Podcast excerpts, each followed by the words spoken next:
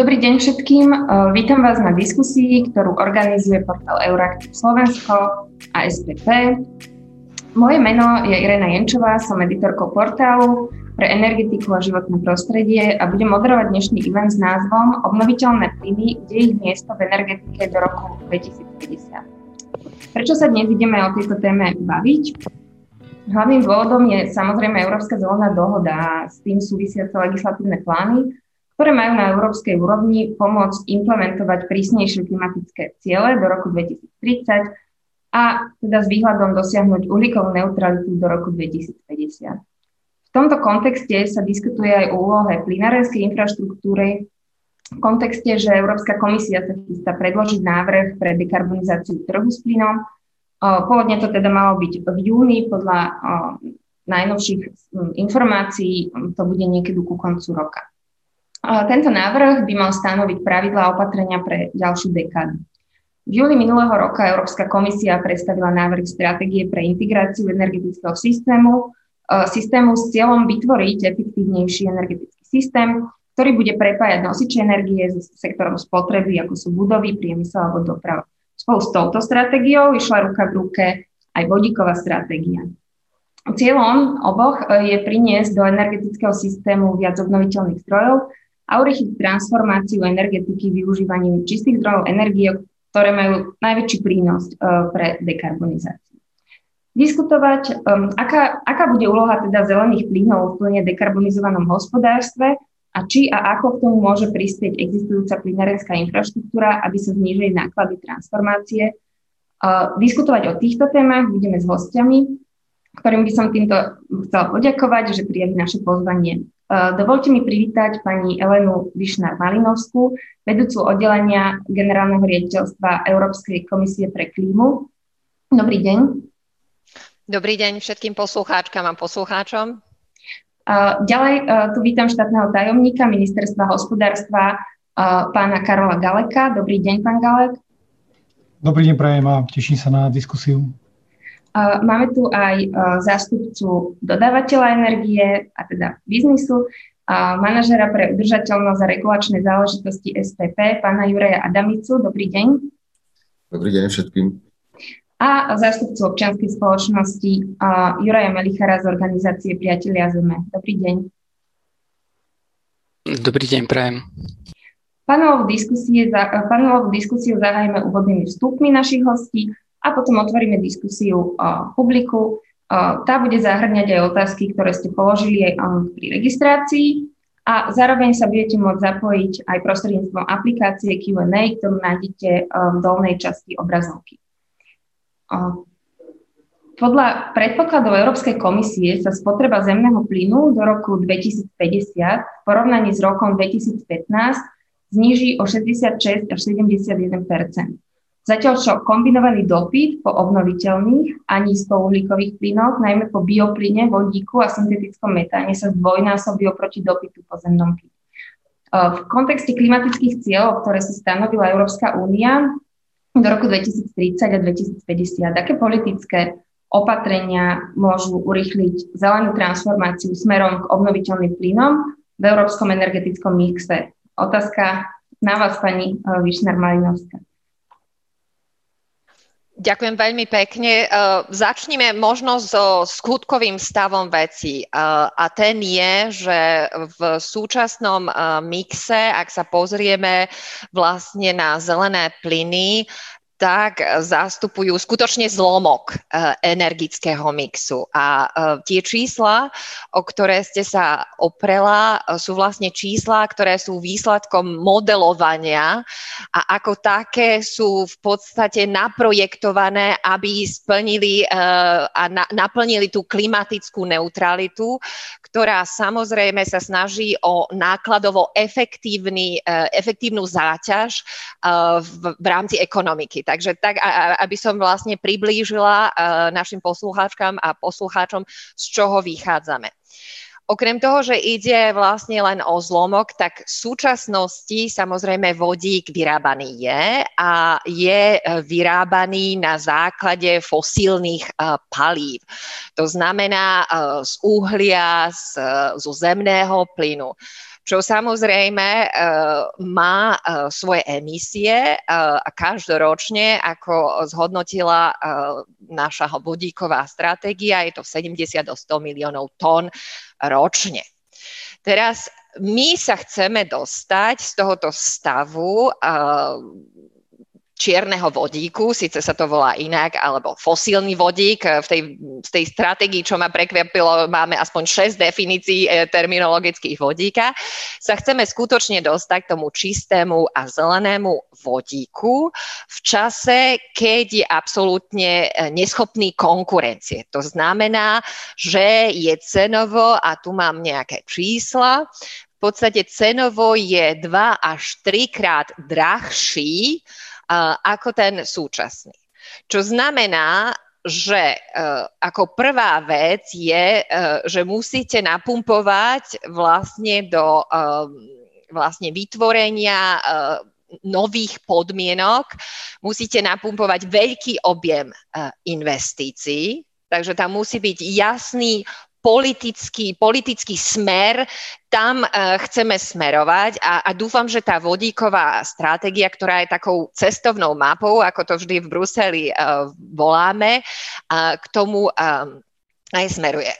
Druhá vec je samozrejme reguláciva, lebo ten trh funguje dnes na určitých štruktúrach, ktoré v mnohom v podstate tomu, tej, tomu novému, to, novej vízii vyhovovať nebudú vždy uh, koloval napríklad taký vtip, prečo vidíme belgické diálnice uh, z vesmíru a je to aj preto, uh, že v podstate všetká energia, čo sa vyrobí, sa musí spotrebovať, takže tým pádom svietia diálnice, svietia svetlá na diálnici a tak. Tým chcem povedať, to znamená, že tu nie je zatiaľ dostatočné vlastne palivo na to, aby uskladňovalo danú energiu a vodík je v tom tomto prípade uh, veľmi sľubný. Samozrejme tam bude treba uh, zabezpečiť práve tým nariadením, ktoré ste spomenula, na nový usporiadanie nového trhu uh,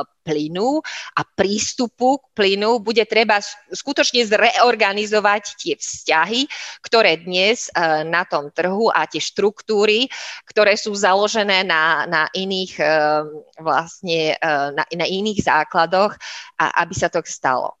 Ďalšou vecou je samozrejme prepojenie trhov. My fungujeme, máme tie regionálne e, rôzne trhy, ale e, samozrejme e, v budúcnosti bude želateľné, že keď sa niekde bude vlastne vyrábať vodík, aby sa prepájal a nadlho vlastne prenášal cez sústavu do iných krajín a, a samozrejme tam napriek tomu, že už roky vlastne fungujeme v, tom, v, tej, v tej vízii spoločného trhu, tak ešte stále myslím si, že v tejto oblasti aj tej plinárenskej, ten, ten spoločný trh, tam uh, v mnohých tých častiach možno existuje skôr uh, na papieri ako v skutočnosti. Ďalším takým tým opatrením samozrejme budú nejaké rôzne podporné systémy. To znamená, to sa dotýka presne tej e, nekonkurencie schopnosti e, dnešného e, zeleného vodíka, kde vlastne investor, ktorý pôjde do tohto teraz možno rizikového obchodovania bude mať možnosť vlastne vyrovnávať zmluvami na vyrovnávanie ceny tú cenu navyše, ktorú, ktorú do toho vložil. Musíme si uvedomiť, že vlastne vodík bude riešením aj pre niektoré oblasti, také tie vytýčené, treba spo, je to oceliársky priemysel, chemický priemysel, alebo koncové použitia napríklad pre kamióny alebo autobusy a, a, a v podstate ten, tým cieľom nie je vytvárať zase nejaký len jeden prúd e, energetického nosiča a, a proste e, jeden, ale prepájať celú spoločnosť. Ako ste spomenula predtým, ako dostať vlastne toto do budov, ako využívať e, tú e, energiu, ktorá sa nespotrebuje v budovách e, niekde inde. Takže tá vodíková spoločnosť je, je spoločnosťou, ktorá bude skutočne lepšie prepájaná, ktorá bude, dúfam, že sa zabráni tým stratám, ktoré teraz v tej elektrizačnej sústave alebo v tej distribučnej sústave E, sa nachádzajú, ale bude vyžadovať skutočne tak ako postup. No a tá vodíková stratégia a tá cestovná mapa to určujú vlastne v tom prvom období. Pôjde o také prvé investície, väčšie investície do tzv. elektrolízérov, čiže e, to je vlastne e, stavba, ja som si to musela včera pozrieť, aby som vedela, ako to skutočne vyzerá, kde vlastne vo veľkom nastáva e, elektrolíza. E, napríklad v Holandsku pripravujú veľký projekt Hermes 100, metro, 100 MW, kde vlastne vám za pomoci prúdu z z veterných e, mlynov nastáva v elektrolíze, vlastne bude vyrábaný vodík a ten bude odvádzaný na treba e, k oceliarskému priemyslu, k chemickému priemyslu e, a tak ďalej. To bude tento prvé obdobie. Od toho roku 2024 do roku 2030 dúfame, že nastane skutočne väčšia integrácia do energetického systému týchto ojedinelých ostrovčekoch vodíkového hospodárstva No a po roku 2030 už, už vlastne bude nejaký, eh, by som povedala, že tam bude nejaký záujem obchodovania, že už postupne budú tie dotácie, ktoré do toho pôjdu, eh, budú eh, môcť postupne ústupovať. Samozrejme, ako ste zmienila, je treba aj technické normy, je treba tam sa pozerať na certifikáciu, čo vodík znamená, aké keďže tých vodíkov momentálne je veľa a práve toho sa aj chopili samozrejme aj, aj, aj v podstate aj, aj videnie e, mimovládnych organizácií sa proste chopili, aby toto nebolo zase e, nejaký, nejaké to ospravedlnenie na to, e, aby, sme nedoch, aby nedochádzalo zase k nejakému zakonzervovaniu fosílnych, používania fosílnych palív alebo uviaznutých aktív a tak ďalej. Ďakujem. Um, pán Galek, možno ešte ostaňme pri tejto um, politickej uh, rovine. Uh, um, ako, teda počuli sme, že sa to chystá na um, európskej úrovni, povedala pani uh, Majnovská, že potrebujeme jasný politický smer. Uh, ako, ako by ste si predstavovali ďalšie kroky nasledujúcich 10 rokov? Dajme tomu, aká je vízia uh, slovenskej vlády pre nasledujúcu dekádu a hlavne ako by, ako by mala byť postupnosť týchto krokov, že uh, podobne ako to načrtla uh, pani Magnovská, to znamená nejaké najprv decentralizované priemyselné klastre, potom ďalšie prepájanie infraštruktúry v, akoby v tom, v tom druhej, uh, v druhom štádiu. Moja, v zásade akože moja otázka smeruje k tomu, aká je vízia na najbližších 10 rokov vzhľadom aj na bezprostredné finančné prostriedky, ktoré uh, momentálne Slovensko má k dispozícii uh, v rámci EŠIFu aj v rámci plánu obnovy a iných, iných zdrojov. Ďakujem veľmi pekne. Áno, z tej európskej úrovne naozaj sa chystá momentálne celý balík pardon, takýchto opatrení, ktorým sa budeme musieť prispôsobiť a chceme sa im prispôsobiť, pretože je aj v našom záujme dekarbonizovať našu energetiku. Konec koncov prihlásili sme sa aj k nášmu záväzku do toho roku 2050. Takže určite pôjdeme touto cestou, ale aj vy ste veľmi dobre povedali, že dôležité je pozrieť si, akým spôsobom sa k tomu celému dostaneme. A sú tu nejaké návrhy, ktoré prichádzajú práve zo strany Európskej komisie, zo strany niektorých eh, konkrétnych štátov, ktoré presadzujú takú tú skokovú reformu. A potom sú eh, naozaj eh, príležitosti, ktoré sa ponúkajú napríklad aj pre nás, pre štáty, ktoré už e, z pohľadu napríklad nejakej tej infraštruktúry, aj tej plinárenskej infraštruktúry, ktorá bude v budúcnosti využiteľná aj napríklad pre tie obnoviteľné zdroje pre vodík, ktoré takúto infraštruktúru už majú k dispozícii. A teraz e, nebudem tvrdiť, že je to e, spor, ale možno je to skôr iba taký nejaký rozdielný pohľad, kým tie západné krajiny, ktoré začínajú v podstate s takýmito aktivitami na zelenej lúke a presadzujú, aby akékoľvek investície do budúcnosti, keď budú podporené, či už v rámci taxonómie, alebo či už sa o nich bude hovoriť v jednotlivých smerniciach alebo v stratégii ten E, tak aby sa začínalo hneď od začiatku hovoriť o tých obnoviteľných zdrojoch, hneď od začiatku sa hovorilo iba o čistom vodíku, tak práve tie krajiny, ktoré majú tú infraštruktúru veľmi dobre vybudovanú, pripomínam, že Slovensko je druhou najplynofikovanejšou krajinou v Európe s dlhou naozaj históriou vo využívaní zemného plynu, tak my zase presazujeme, že keď budeme robiť takéto nejaké investície, tak aby sa na to išlo postupne s rozumom. Hovoríme o technologicky neutrálnom prístupe a takisto aj pani Malinovská hovorila o tej ekonomickej efektívnosti. Pretože toto je takisto veľmi dôležité povedať. Tie peniaze môžeme si predtým zatvárať oči, ale vždy budú až na tom prvom mieste. Slovensko, Česko, Maďarsko, Polsko, Rumúnsko, Bulharsko, všetky krajiny, ktoré sa pripájajú k aktivitám, ktoré hovoria o takomto racionálnom prístupe a o využívaní toho, čo dnes máme k dispozícii, vychádzajú z toho, že tie financie, keď použijeme, tak na konci dňa to bude musieť niekto zaplatiť a ten niekto bude ten spotrebiteľ. Na Slovensku častokrát sa otvára aj téma napríklad energetickej chudoby alebo energeticky náročného priemyslu. Toto sú všetko veci, kde sa bavíme v tom prvom, ale aj v tom poslednom rade práve o tých peniazoch a o tom vplyve. No a keď sa bavíme napríklad o tej, o tej taxonomii, tak takisto tam sa nebavíme hneď od začiatku o zelených investíciách, ale o udržateľných investíciách, kde ako Slovensko presadzujeme práve ten prístup toho, aby tá investícia bola považovaná za udržateľnú, respektíve prechodnú. A toto aj v prípade jadra a toto aj v prípade toho plynu. Slovensko má dnes, okrem toho, že máme vybudované vybudovanú tú infraštruktúru a naozaj dovolím si povedať, že ten plyn je natiahnutý prakticky do každého jedného domu. Máme aj vybudovanú nejakú tú sieť bioplynových staníc. Dnes sa bavíme o asi o 113 zariadeniach, ktoré ale využívajú toto, ten takto vyrobený bioplyn na výrobu elektriny a tepla. To znamená naozaj v tých generátoroch, v generátoroch sa to spálí, vyrobí sa elektrina, Problémom je v ich prípade práve napríklad eh, to využitie toho tepla.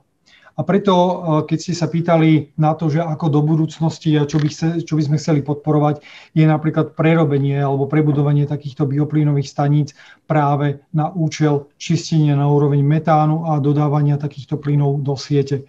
A to je presne to, o čom sme sa bavili napríklad aj minulý týždeň v Luxemburgu na stretnutí ministrov alebo na Rade ministrov pre energetiku, kde sme takisto jeden z tých cieľov alebo jeden z tých výsledkov, ktorý sme presadili, bolo, aby ak sa budú nejaké rekonštrukcie v takýchto zariadeniach už existujúcich robiť alebo investíciách robiť, tak aby až do roku 2027 bolo možné v takýchto zariadeniach používať aj štandardné, teda napríklad zemné plyny s primiešávaním. Tomu sa hovorí tzv. blending, aby naozaj sme mali umožnený ten blending aj takýchto obnoviteľných plynov, či už, sú to, či už je to biometán, alebo či už to bude vodík.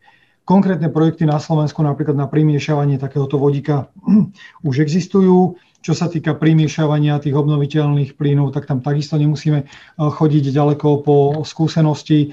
Tu nám máme hneď nedaleko jednu bioplynovú stanicu v Rakúsku, ktorá 13 rokov vyrábala elektrínu a dodávala teplo do mesta Brugande Leita s tým, že po 13 rokoch práve v rámci jedného pilotného projektu prešli na čistenie a prešli na tú dodávku takto očisteného plynu do siete bez akýchkoľvek ďalších výkupných cien, čisto čiste na trhovej báze.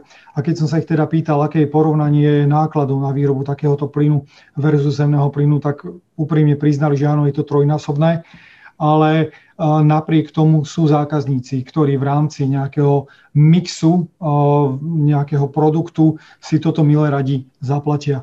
A opäť sa dostávame k tomu základnému rozdielu medzi tými západnými krajinami a tými krajinami, ktoré možno, že nie sú na takej ekonomickej, ekonomicky vyspelej úrovni, kedy práve tento človek im povedal, že no pre toho Rakúšana a myslím, že to nie sú iba Rakúšania, sú to aj Nemci, a sú to určite aj Francúzi, sú to všetky tieto vyspelé krajiny, Luxemburčania, Belgičania.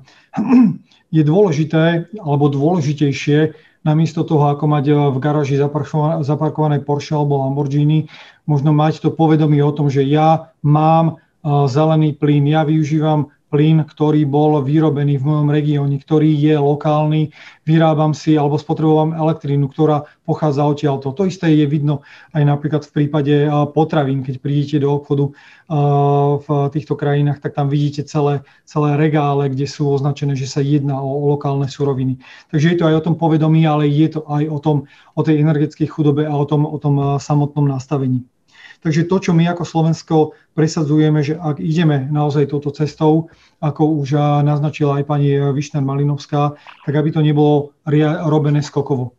Aby sme naozaj zohľadnili tie jednotlivé danosti tých eh, členských krajín, aby sme zohľadnili to, čo bolo vybudované v minulosti, aby sme využívali aj tú infraštruktúru, ktorú máme, aby to bolo o tej rekonštrukcii, o tom blendingu, o tom retrofittingu, aby sme sa naozaj postupne dopracovali k tomu cieľu. Pretože ak by sme naozaj dnes išli cestou nejakého eh, skokového, eh, ekonomicky náročného riešenia, na konci dňa to zaplatí ten spotrebiteľ, ktorého to môže odradiť, ktorý môže na konci dňa povedať, on nechce prispievať e, svojou peňaženkou k nejakej zelenej Európe. On nechce dekarbonizovať našu energetiku, pretože ho to veľa stojí a pretože na to nemá. Tým pádom my sme opätovne pokazili e, práve takú tú snahu, ktorá tu naozaj je aj zo strany e, Slovenskej republiky, aby sme pardon, dosiahli všetky ciele, ku ktorým sme sa zaviazali a naozaj, aby aj v rámci tých nastavených investícií, ktoré už dnes podľa mňa veľmi dobre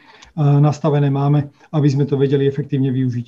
A možno ten posledný vstup práve k tým investíciám, pretože na toto ste sa pýtali. Samozrejme máme, máme v rámci plánu obnovy, síce je to zamerané na elektroenergetiku, ale takisto tam máme 220 miliónov vyčlenených práve na tú zelenú energetiku. Týka sa to nových obnoviteľných zdrojov, ale toto je v oblasti výroby elektriny. Máme tam, máme tam zvyšovanie zvyšovanie flexibility sieti, to znamená na pripájanie nových zdrojov a to, čo je dôležité, aj v prípade bioplynových biomasových staníc alebo malých vodných elektrární je ich rekonštrukcia alebo tzv. repowering.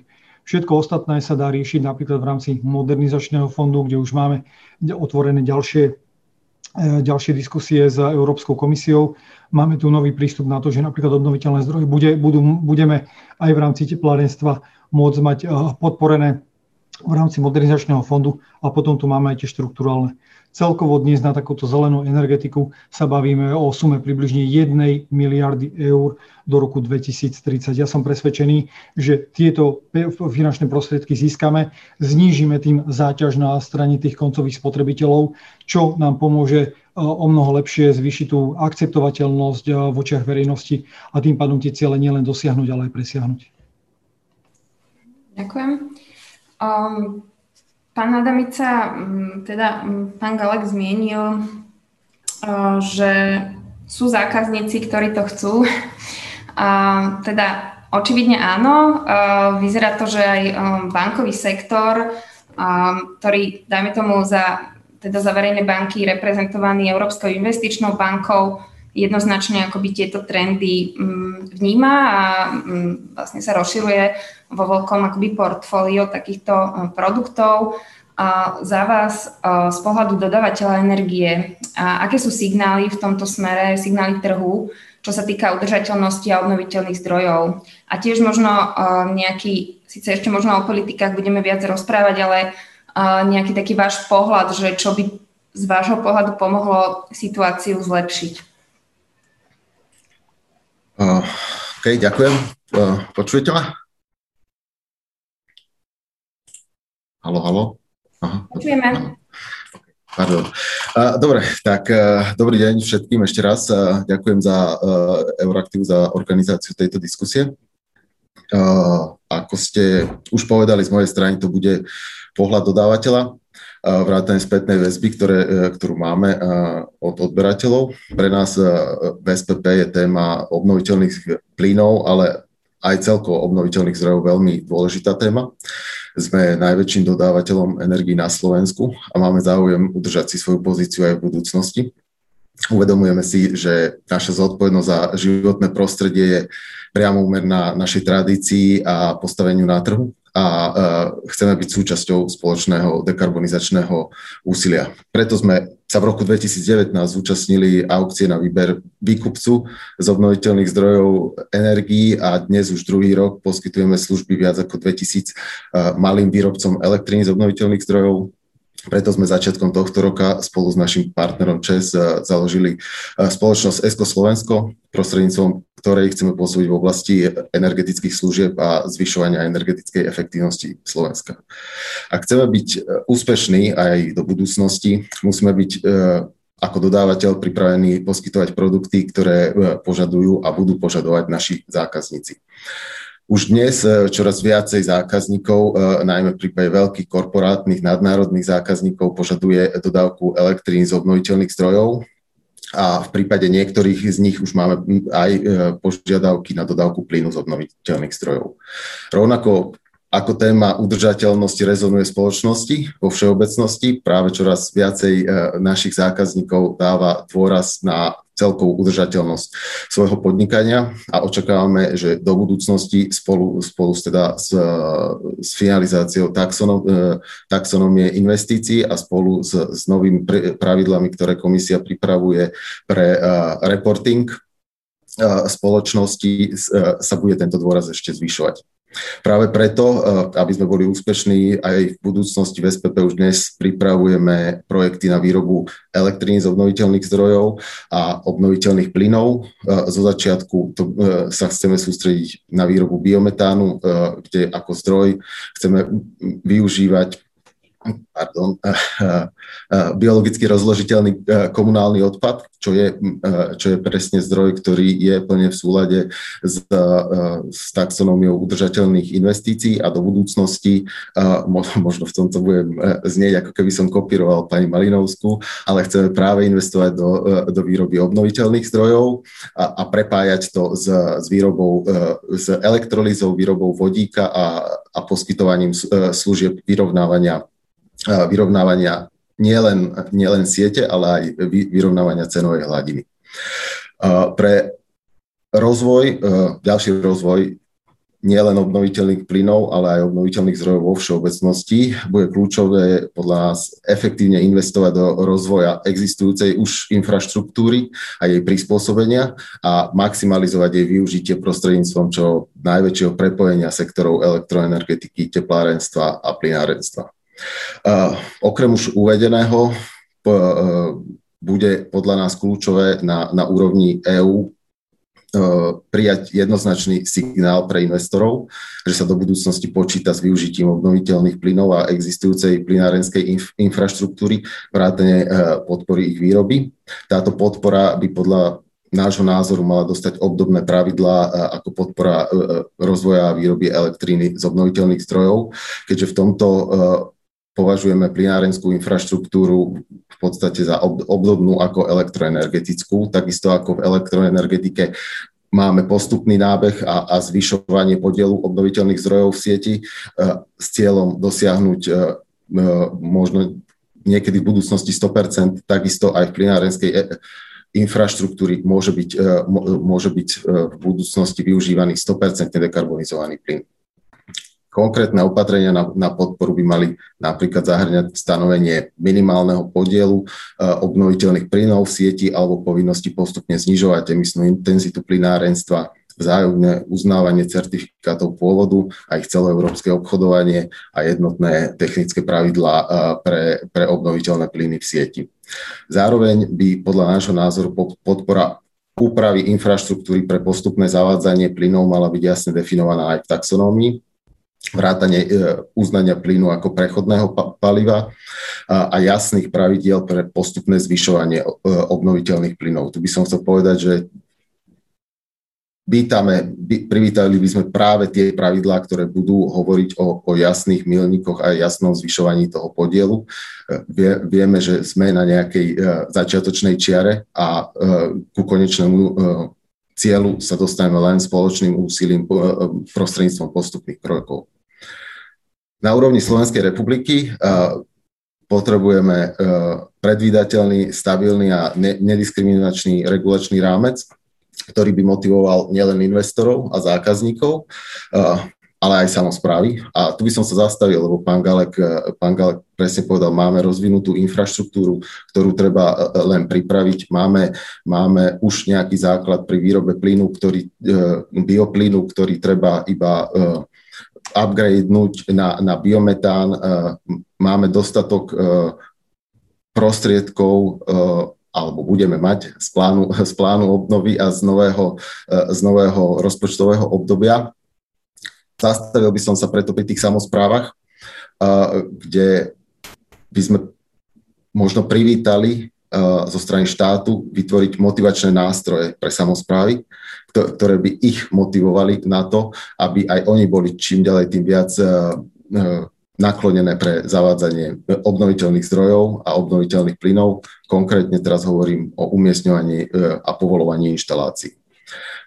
E, z dlhodobého horizontu e, vidíme, vidíme stále priestor pre využívanie obnoviteľných plynov v energetike, či už v, vo veľkých centra, centralizovaných systémoch zásobovania tepla, alebo práve v skladovaní elektriny z obnoviteľných zdrojov a vyrovnávaní cenovej hladiny v priemysle, ako už bolo spomenuté, najmä v chemickom priemysle a, a, v doprave, najmä v ťažkých typoch dopravy, čiže čaž, ťažkej nákladnej doprave, lodnej, železničnej, ale aj leteckej doprave, ktoré budú ťažšie elektrifikovateľné. Toľko asi za mňa na úvod. Mhm, ďakujem. Pán Melichár, možno vám otázka, ako to teda vidíte, vlastne pán Galek načrtol nejaké akoby postupné kroky, aj pani Malinovská postupné kroky uh, uh, vlastne čoraz väčšieho využívania týchto obnoviteľných zdrojov, že uh, možno, možno váš pohľad, uh, čo by čo by sa malo diať akoby následujúcu dekádu uh, aj z tých financií, ktoré momentálne na Slovensku prichádzajú v tomto, v tomto, v tomto kontexte, keď hovoríme o dekarbonizácii za pomoci teda týchto plynov. Dobrý deň, ešte raz ďakujem veľmi pekne za pozovanie. Ja by som začal možno tým, čo bolo aj povedané, že vlastne našim hlavným cieľom nie je udržiavať plynárenskú infraštruktúru, ale zabezpečiť teplo a iné služby a tovary tak, aby sme dosiahli zníženie emisí o 55 až 65% do roku 2030 a dosiahli uhlíkovú neutralitu najneskôr do roku 2050. Prvá najplynofikovanejšia krajina Holandsko, tá mala aj svoje domáce zdroje fosílneho plynu, ale plánuje a pracuje na útlme využívania fosílneho plynu. V Slovenskej republike je tá druhá najväčšia plynofikácia trochu nešťastná, lebo až 98% fosílneho plynu dovážame zo zahraničia a 1700 miliónov eur odišlo za dovoz fosílneho plynu do zahraničia len v roku 2019. Čiže ak hovoríme o ekonomike, pozrime sa aj na to, koľko peňazí a pracovných miest nám ostane na Slovensku, či už v kontexte najbližších 10 rokov alebo najbližších 15, najbližších 30 rokov. Ak, ak hovoríme o primiešavaní, tak dajme si tam pozor na taký greenwashing, lebo ak primiešame 20% vodíka alebo biometánu alebo iného plynu do infraštruktúry s 80% fosílneho plynu, Stále je to podľa môjho názoru nevyhovujúce, pretože musíme zohľadniť emisie metánu z ťažby a dopravy aj v zahraničí. A to už pri fosílnom plyne, pri 3% únikoch metánu na tých tisícoch kilometrov, odkiaľ zo zahraničia sa k nám dopravuje fosílny plyn, sa dostávame na úroveň škodlivosti pre klímu na úroveň uhlia. OSN uvádza, že znižovanie metánových emisí je jednou z najviac nákladovo efektívnych stratégií na riešenie klimatickej zmeny, ale uvádza tiež, že emisie metánu musíme znížiť o 40 až 35% do roku 2030. To je samozrejme celosvetovo, nielen pre Slovensko, ale toto je vlastne podmienka na to, aby sme splnili naše záväzky ochrany klímy v Parískej dohode. Čiže nie len nejakých 20% vodíka alebo biometánu primiešať do fosílneho plynu, lebo tam naozaj nám hrozí riziko uviaznutých investícií. A potom takéto najdôležitejšie, to už bolo aj spomínané, že nepodporujeme predimenzované systémy napríklad v teplárenstve, že v prvom rade podporme energetickú hospodárnosť od komplexnej obnovy budov, následne obnoviteľné zdroje energie bez palovania, až potom v čo najmenšej miere využívame ďalšie zdroje. Dobrý príklad je napríklad Prievidza, kde sme sa pozreli na to, aký je potenciál obnovy bytových domov, kde až 60% je potenciál pri komplexnej obnove bytových domov, 30% pri verejných budovách. A keď si vezmeme, že ďalších 12% ušetríme z toho, že sa rozdiel systém centrálneho zásobovania teplom, čiže na 12 kilometroch nepôjde, nebudú úniky možno okolo 12 až 20% Ďalších 14% vlastne vieme ušetriť modernizáciou rozvodov v rámci napríklad mesta Prievidza. Tak zistíme, že naozaj po komplexnej obnove a, do, a smerovaní k centrálnemu zásobovaniu teplom štvrtej generácie môžeme mať tie systémy vykurovacie na úrovni možno iba tretiny súčasného, súčasnej potreby energetickej. Čo sa týka udržateľnosti napríklad biometánu, tak tam, ako už bolo spomínané, tu dôraz na tú energetickú hospodárnosť je dôležitý. Ďalším aspektom je, že e, treba podporiť skôr miestne využitie, teda minimalizovať tú prepravu. A ako už bolo spomínané, zdrojom by mal byť hlavne biologicky rozložiteľný komunálny odpad. Hej, že musíme ustrážiť aj ochranu pôdy, divožijúcej zvery na poliach a uprednostniť zabezpečenie potravín a v neposlednom rade nespraviť chyby ako s biopalivami aj pri bioplynoch. Hej. A v pos- možno taký posledný bod úvodne, že definujeme si, ktoré palivá musíme prioritne využívať pre priemysel a ktoré vlastne pre energetiku, pre teplárenstvo, kde je to najefektívnejšie a nákladovo uh, najoptimálnejšie. Mhm, ďakujem. Uh, nadviažem na to, čo, čo ste hovorili a čo hovorila aj pani uh, Malinovská že Európska komisia akoby prioritizuje sektory, niektoré sektory, ktoré by mali byť akoby prioritnými spotrebiteľmi obnoviteľných plynov. Uvádza to aj v stratégie pre teda integráciu energetického systému.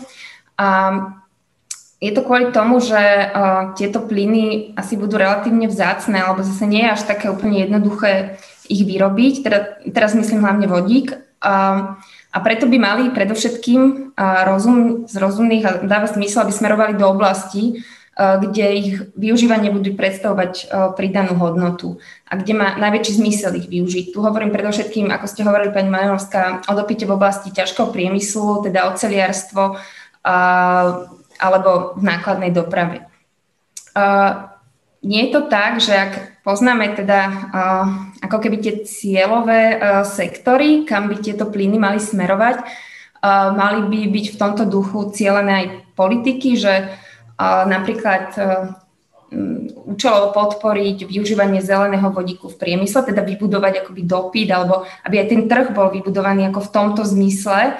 A ten zelený vodík v tom priemysle, ak vlastne podporíme teraz, tak bude využívaný aj v roku 2050 na jednej strane určite treba si rozvíjať trh, tlačiť cenu dolu, ale zároveň ako keby uh, cieliť uh, akoby na sektory v tých politikách. Ako to vidíte, pani Malinovská?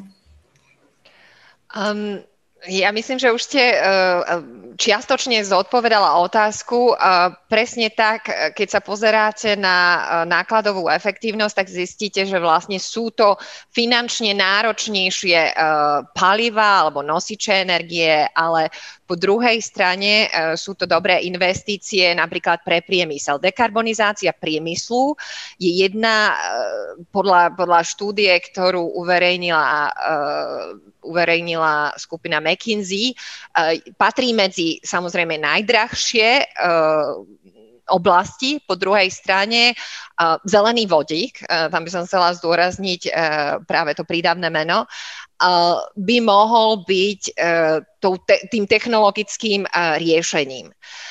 Veľa som počula teraz o finančnej náročnosti, o peniazoch, tak by som sa skutočne vrátila k tomu, že v v tomto momente vlastne e, sú to posledné dni do prijatia e, rozhodnutia a hodnotenia slovenského plánu obnovy a samozrejme tá dekarbonizácia priemyslu bola jedným e, z dôležitých komponentov, na ktorý sme sa pozerali a kde samozrejme sme sa pozerali aj na to, aby to bolo technologicky uh, na úrovni a nedošlo k takým tým uviaznutým uh, aktívam. Zatiaľ uh, môžem povedať, že ako budeme, budeme sledovať tú implementáciu toho plánu a akým spôsobom sa, sa to rozvinie. Tiež som, tiež som počula slova o technologickej neutralite. Dovolte mi povedať, a to je skutočne osobné stanovisko, častokrát sa to skloňuje uh, tak, že nakoniec dos- dochádza k nečinnosti. Eh, že v podstate technologická neutralita v minulosti eh, bola dostatočným argumentom na to, aby napríklad eh, nedošlo k nejakej elektrifikácii v automobilovom priemysle a tak ďalej. Takže ja si myslím, že, že postupne sa začalo toto lámať už aj napríklad s tými obnoviteľnými zdrojmi a dôrazom na väčší ob, objem obnoviteľných zdrojov. A práve tá otázka smeruje na to, nemali by sme nasmerovať tieto e, riešenia na určité sektory. Samozrejme, a tam už tá technologická neutralita pravdepodobne e, bude mať e, menší zmysel. Ja by som sa ešte dotkla jedného, čo, čo tiež vždy veľmi silne rezonuje, trh. Čo nám povie zákazník a podľa toho sa zariadíme my si toho zákazníka tvoríme. My tvoríme nejakú tú verejnú mienku a, a, a to je vlastne e, tá vec, že do tej budúcnosti, tá budúcnosť je už určená. Je to klimatická neutralita, je to veľká nula. Ako zmeňme, zmeňme e, to na, na, na veľmi jednoduché číslo, čo znamená, že e, sa budeme musieť posunúť veľmi rýchlo, e, niekoľkonásobne e, k výrobe energie z obnoviteľných zdrojov, k energetickej efektívnosti, k prepájaniu spoločnosti, lebo tie energetické systémy také, aké sú dnes, sú v podstate, nastáva tam obrovská strata, obrovský odpad a, a je dokonca nákladovo neefektívne. To, to by som si dovolila povedať. A k tej plinárenskej infraštruktúre, e, v podstate veľká časť infraštruktúry, e, v našom e, oznámení sa hovorí až 90% infraštruktúry v Nemecku alebo v Holandsku sa môže využívať práve na tie nové obnoviteľné plyny alebo zelené plyny. A, a veľa tej infraštruktúry je už v podstate odpísaná. Čiže že nehovoríme tam o niečo, čo by sme e, úplne strácali, ale treba tam v podstate viacej prepájať a, a e, zabezpečovať to, aby tam k, e, k tým e, stratám nedochádzalo. Takže krátka odpoveď na vašu otázku, definitívne mali by sme ísť k tým odvetviam, kde už dnes vieme, že elektrifikácia nie je tým najlepším riešením um, aj za cenu toho, uh, že to nebude uh, technologicky neutrálne. Mhm, ďakujem. Ešte by som sa uh, dopýtala um, k tomu, čo ste hovorili, že časť uh, infraštruktúry už je odpísaná. To ste ako mysleli presne? No to je amortizácia. V podstate amortizácia. to znamená, že... Bude sa obnovovať, áno?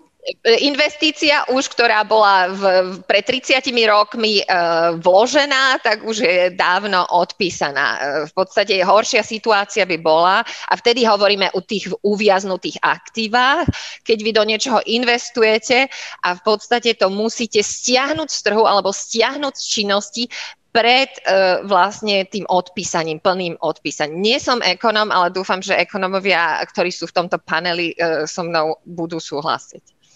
Hm, ďakujem. A, pán Galek, ako to vidíte, možno túto prioritizáciu sektorov a tým spôsobom, a, akým sa toho dotkla pani Malinovská, aj teda aj tú možno ustupujúcu rolu pre a, trošku taký buzzword a, technologická neutralita z pohľadu možno slovenskej vlády. Ďakujem. Ja začnem tam, kde pani, pani, pani Malinovská, Vyšná Malinovská skončila, a to práve pri tej infraštruktúre. Áno, aj na Slovensku máme väčšinu z tej infraštruktúry samozrejme už odpísanú, ale odpísaná znamená, že je teda finančne odpísaná, ale je zastarala. To znamená, keď sa ideme baviť o nových dekarbonizovaných plynoch alebo o primýšavaní vodíka, tak túto infraštruktúru na to samozrejme treba adaptovať. A teda my hovoríme o tom, že poďme sa pozrieť na to, akým spôsobom. Napríklad vodík má úplne iné vlastnosti, ako má zemný plyn. Takisto tam treba aj tie, ako Juraj hovoril, niektoré predimenzované úseky vymeniť, zmeniť. Bolo by, bolo by nešťastným riešením teraz povedať, že do existujúcej infraštruktúry nejdeme nič investovať, lebo je odpísaná a vieme ju využívať a po desiatich rokoch nechať ju schátrať a po desiatich rokoch sa začať škrábať za hlavou, že a teraz čo s ňou a ako ju obnoviť. Ja vidím skôr naozaj prístor na to, aby sme už využívali tie prostriedky, ktoré máme k dispozícii a tie programy, ktoré máme k dispozícii už teraz. Čiže keď som začal napríklad o tom blendingu alebo retrofittingu, aby sme naozaj išli touto cestou a teda používali aj to, že dnes niečo vieme spolu primiešať a následne o pár rokov, keď tú infraštruktúru na to uspôsobíme, tam budeme dodávať iba dekarbonizované plyny alebo iba vodík. A pri tej infraštruktúre nadväznosti na tie dekarbonizované plyny sa nebavíme iba o tej samotnej infraštruktúre, ktorá už je vybudovaná, ale o tom, čo musíme k tomu pridať. A to sú napríklad kompresorové stanice, čističky. Jednoducho je to obrovské množstvo ďalších technológií, ktoré k tomu celému budú musieť byť pripojené, plus nejaké prípojky, pretože nie každá napríklad bioplynová stanica stojí hneď vedľa nejakého základného, nejaké, nejakého základného bodu tej kompresorovej stanice alebo čohokoľvek, aby sa vedela na to napojiť. Na to samozrejme nadvezuje tá technologická neutralita. Z môjho pohľadu v podmienkach Slovenska sa bavíme najmä o tom, že keď teda ideme do tej technologické neutrality, tak sa bavíme hlavne o tej elektri, elektrifikácii, pretože elektrifikácia je to čarovné slovičko, keď ideme znižovať emisie, keď ideme sa pozrieť na tie obnoviteľné zdroje, keď sa ideme pozrieť na tie udržateľné investície ale elektrifikácia súčasne so sebou znamená najmä v priemysle aj zvýšenie tej elektroenergetickej náročnosti. Čiže na jednej strane áno, poďme sa pozrieť na to zvyšovanie energetickej efektívnosti, pretože ten princíp energy efficiency first má platiť všade, nielen v prípade tepla, ale aj v prípade elektriny. To veľmi dobre aj Juraj tam zdôraznil aj napríklad v prípade tej prievidze aj keď napríklad v prípade prievidze musíme tie situácie nastavovať, alebo teda celú tú celú tú výrobnú stránku nastaviť na tie najnepriaznivejšie okolnosti a tam bohužiaľ veľa toho času nemáme, pretože rok 2023 je už za dva roky a nemôžeme nechať rok tú prevízu bez toho. Takže aj tie riešenia, ktoré sú momentálne na stole, sú nejaké postupné, sú sú nastavené tak, aby v budúcnosti sa samozrejme aj tá výrobná stránka, výrobná stránka toho tepla vedela na toto pripraviť a adaptovať. Ale ďakujem veľmi pekne za vyťahnutie tohto prípadu. Takže keď sme pri tej technologickej neutralite, tam nám naozaj ide o to, aby sme vedeli využiť to, čo my dnes máme. Keď sa bavíme o tom, že ideme elektrifikovať náš priemysel, že ideme bohužiaľ v konečnom dôsledku zvýšiť aj tú náročnosť na strane spotreby tej elektriny, tak sa musíme pozrieť aj na to, odkiaľ tú elektrínu zoberieme. Na jednej strane sú to tie obnoviteľné zdroje. Tie obnoviteľné zdroje máme, dovolím si povedať, veľmi dobre nastavené a ich rozvoj a ich podporu. Na tej nedávnej konferencii som takisto spomínal kapacitu, ktorú sme dnes rozšírili v rámci sústav, či už prenosovej, ale aj distribučnej. Opäť odbieham k tej elektrine, ale má to priamy súvis aj s tým plynom. Otvorili sme kapacitu pre 1837 MW nielen nových zdrojov, ale aj zvýšenia tej flexibility plus 407 pre vietor a slnko, čo sú variabilné zdroje. A toto má priamy súvis aj s tými plynmi, pretože spomenul to aj pán Adamica, ten plyn nie je iba určený na tú priamu spotrebu, ale je aj nejakým nosičom tej energie, respektíve vieme z elektriny vyrobiť napríklad syntetický metán, ktorý vieme využiť na uskladnenie elektriny v istých časoch. Takisto tam máme rôzne ostrovné riešenia, ktoré takisto budú musieť byť v rámci takejto plynárenskej plynárenského prerodu alebo zmeny v rámci plynárenstva zohľadnené. Takže toto je, toto je tá časť, kde aj v rámci toho plynárenstva sledujeme ten postupný nábeh, ale aj v nadväznosti na tú transformáciu v elektroenergetike. Lebo energetika, nedá sa to tak jednoducho oddeliť, že toto je plyn, toto je teplo, toto je elektrina, ale toto všetko je samozrejme jedno s druhým veľmi poprepájané. A mne sa páčila aj tá časť, kde pani Višner Malinovská hovorila práve o tom vodíku, zelenom vodíku. Ten vodík je naozaj veľmi dôležitý. Obzvlášť ten zelený, pretože ten by mal dostať vždy tú prioritu. A práve pri vodíku sa hovorí veľmi veľa o tých uviaznutých investíciách, keď by niekto dnes investoval do iného vodíka, ako je zelený, ale ja si myslím, že aj ten prechodný vodík bude veľmi potrebný. Hovoria o tom aj iné európske krajiny, nielen Slovensko pretože ak sa bavíme o vodíku a jeho výrobe a keď sa pozrieme na tú stratégiu, ktorá, ktorú aj Slovensko um, nedávno predstavilo a bola predmetom toho pripomienkového konania, jeden z tých variantov hovoril o tom, že celú energetiku presunieme do vodíka a v tom prípade by sme potrebovali na výrobu takéhoto vodíka, pretože toto je dôležité povedať, vodík nie je zdrojom energie, vodík je nosičom energie. Takže ak by sme to všetko presunuli čisto čiste do toho vodíka, tak by sme potrebovali 60 terawatt hodín elektrickej energie. Dnes na Slovensku vyrobíme asi 28. Samozrejme pribudnú Mochovce, trojka, Mochovce štvorka, ale opäť sa bavíme o tom, že toto sú prírastky na úrovni plus 5 a plus 5% Takže nikdy sa nedostaneme na tých 60 terawatt hodín. Ale samozrejme na druhej strane ani nikto neočakáva, že pôjdeme skokovo okamžite čisto čiste na ten vodík, lebo dôležitý je naozaj ten energetický mix energetický mix, ktorý máme dnes nastavený a energetický mix, ktorému smerujeme.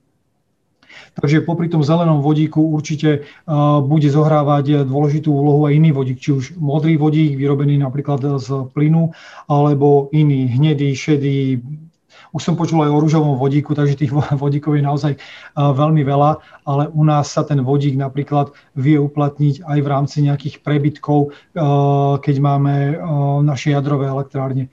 Otázne je samozrejme následne určenie takéhoto vodíka, lebo aj ten vodík vieme využívať na skladovanie energie, vieme ho využívať v doprave, vieme ho využívať priamo v priemysle. Naozaj je to široká paleta, ale treba na tej druhej strane vždy sledovať aj to, aké sú tam straty, aká technológia je využitá a hlavne z čoho je to zaplatené. Dnes sa naozaj bavíme o tom, že ja neviem, kilogram vodíka vyjde na 9 eur, a možno, že, možno, že v niektorých časoch aj viacej a teda takýto vodík by sme mali vedieť vyrábať aj v časoch, alebo najmä v časoch, keď tá elektrina je najlacnejšia, keď je naozaj k dispozícii na tom trhu, ale bohužiaľ, vtedy, keď je najlacnejšia, tak napríklad tej zelenej energie alebo zelenej elektriny nie je až tak veľa na trhu a v to, k, k tej dispozícii. Vodíku sa Slovensko venuje v tej samostatnej stratégii, ale nie sme sami v tom. V práve v tom Luxembursku jeden z bodov toho, tej diskusie bola aj európska vodíková stratégia, ktorá naozaj sa pozera na ten vodík veľmi komplexne, ktorá rieši aj to, že či to má byť iba ten zelený vodík, že či to má byť aj ten vodík z iných nízkouhlíkových alebo bezuhlíkových zdrojov. Veľa sa hovorilo napríklad práve o tom modrom vodíku, ktorý vzniká zo zemného plynu alebo z bioplynu, pretože tam tým vedľajším produktom je práve to CO2, ale sú aj samozrejme projekty na to využitie toho vedľajšieho produktu, toho CO2, len otázka je, či naozaj v takých množstvách. Takže ak chceme ostať a znižovať tú našu uhlíkovú, alebo dosiahovať tú našu uhlíkovú neutralitu, tak musíme aj toto na tej strane vybalansovať. Vodík je dôležitý pre Slovenskú republiku aj z pohľadu našej prezentácie. Chceme ukázať, že naozaj s tým vodíkom to myslíme vážne. V Dubaji na Expo, ktoré e, začne v oktobri tohto roku, budeme mať vlastnú expozíciu, kde bude predstavený aj e, spôsob, akým Slovenská republika, teda Technická univerzita v Košiciach, e, vyvinula technológiu na uskladňovanie takéhoto vodíka, lebo vodík je veľmi prchavý. Vodík naozaj v priebehu za štandardných okolností tých nádržiach, ktoré sú dnes k dispozícii, veľmi eh, rýchlo prchá. A práve Košice sa pozreli na, na túto negatívnu eh, stránku a myslím, že našli veľmi univerzálne riešenie, takže naozaj v Dubaji budeme prezentovať aj Slovensko z pohľadu vodíka. Konec koncov eh, pán minister Sulík má už tú prezývku minister vodík, ale jednoducho aj toto je možno, že dôkaz toho, že to s tým vodíkom, s tými dekarbonizovanými plynmi a s tou stratégiou myslíme veľmi vážne. Do konca roka by na Slovensku mali byť aj dve čerpačky, pretože vodík je aj o tej doprave. No, osobne som mal možnosť previesť sa aj v tej Toyote Mirai, ktorá bola zapožičaná aj ministerstvo hospodárstva. Ja si myslím, že toto je jedna jedna z ciest, ktorou určite sa bude uberať aj tá doprava. No a úplne na záver, keď sme hovorili o slovenskej stratégii, hovorili sme aj o stratégii európskej. Práve v Luxemburgu sme sa bavili aj v rámci V4 o tom, že každá z týchto krajín má vlastnú stratégiu a takisto sme sa bavili o tom, že by, že, že by sme to mali synchronizovať aj na tejto úrovne. Ja si myslím, že toto je cesta. Jednoducho nikto z nás nie je ani v tom vodíku ostrov a preto by sme mali postupovať aj s ostatnými krajinami, ktoré majú podobné skúsenosti v energetike a vidia ten vodík využívať podobne ako my. Mali by sme postupovať spoločne. Ďakujem. Na druhej strane, ak sa teda bavíme o prioritizácii sektorov, ktoré by mali ísť ruka v ruke s týmto plánovaním obnoviteľných plynov, a akože chápem, že je to možné použiť v osobnej doprave. Na druhej strane je tu potom otázka, do akej miery je to nákladovo efektívne, keď v, tejto, v tomto sektore máme, dajme tomu, iné riešenia, ktoré sú osvedčené a oskúšané. A tiež, ak sa hovoríme o tej prioritizácii, dáva nám to trošku iný vlastne pohľad na spotrebu alebo na koncových využívateľov, než je to v súčasnosti pri zemnom plyne ktorý je v súčasnosti využívaný, našla som si európsky priemer, v 45%, teda v 40% je v budovách, na vykurovanie, alebo na chladenie budov využívaný. takže ja tu vidím určitú diskrepanciu, alebo je tam pravdepodobne nejaký rozdiel medzi súčasným využívaním plynu a len plošnom retrofittingu tej infraštruktúry, a budúcim využívaním obnoviteľných zdrojov, e, obnoviteľných plynov. Hej? Tam, tam prichádza do úvahy, ako aj pán Adamica hovoril, akože určitá miera decentralizácie, e, takej, takej regionálnosti, hej? tam budú pravdepodobne prepojené miesta výroby a spotreby oveľa, oveľa viacej ako v, súčasných, e, v súčasnej plynárenskej infraštruktúre. Takže nejde len o to nahradiť jedno palivo iným, ale vlastne e, rozmýšľať nad takým e, väčším obrazom. E, pán Adamica, ako vy to vidíte vlastne s prioritizáciou sektorov? Možno, že dáva vám zmysel vlastne sa baviť akoby o tomto a sú v niektorých z pohľadu, sú v niektorých sektoroch obnoviteľné plyn dôležitejšie než v iných? No, z pohľadu dodávateľa, ako som už povedal na, e, e, na úvod, je, je, je kľúčo, budú kľúčové e, požiadavky zákazníkov. A pri požiadavkách zákazníkov bude, bude jedným z kľúčových faktorov stále cena. Čiže v prípade, ak, ak bude, budú viaceré alternatívy, ako, ako dosiahnuť tú uhlíkovú neutralitu, pravdepodobne sa budú pozerať na to, ktorá z tých alternatív je cenovo výhodnejšia. Ako, ako už hovorili, m, hovorili e, pani Malinovská a pán Galek pre, predo mnou, niektoré, niektoré z tých sektorov sú ťažšie e, elektrifikovateľné, čiže, čiže tam, tam bude pravdepodobnosť uplatnenia, uh, uplatnenia obnoviteľných plynov vyššia. V ostatných uh, sa to bude podľa mňa uh, riadiť, riadiť práve tým zvažovaním, že čo, čo bude pre zákazníka výhodnejšie. Tuto by som možno ešte nadviazal na to, čo som hovoril na začiatku, ten celkový, celkové zmena nazerania na, na, na udržateľnosť do budúcnosti je e, pre nás ako predodávateľa čoraz výraznejšia z pohľadu spätnej väzby od zákazníkov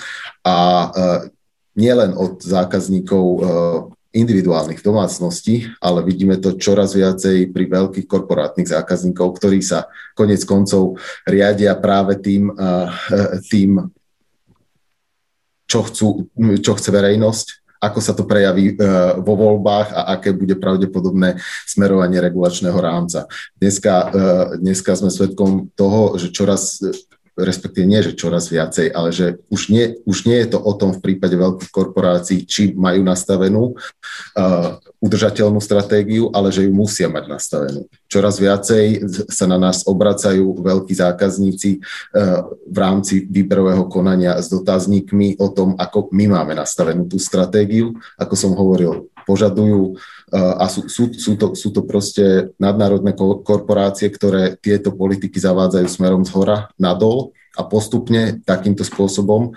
ovplyvňujú aj, aj trh na Slovensku a aj aj lokálnych dodávateľov služieb pre tieto, pre tieto korporácie.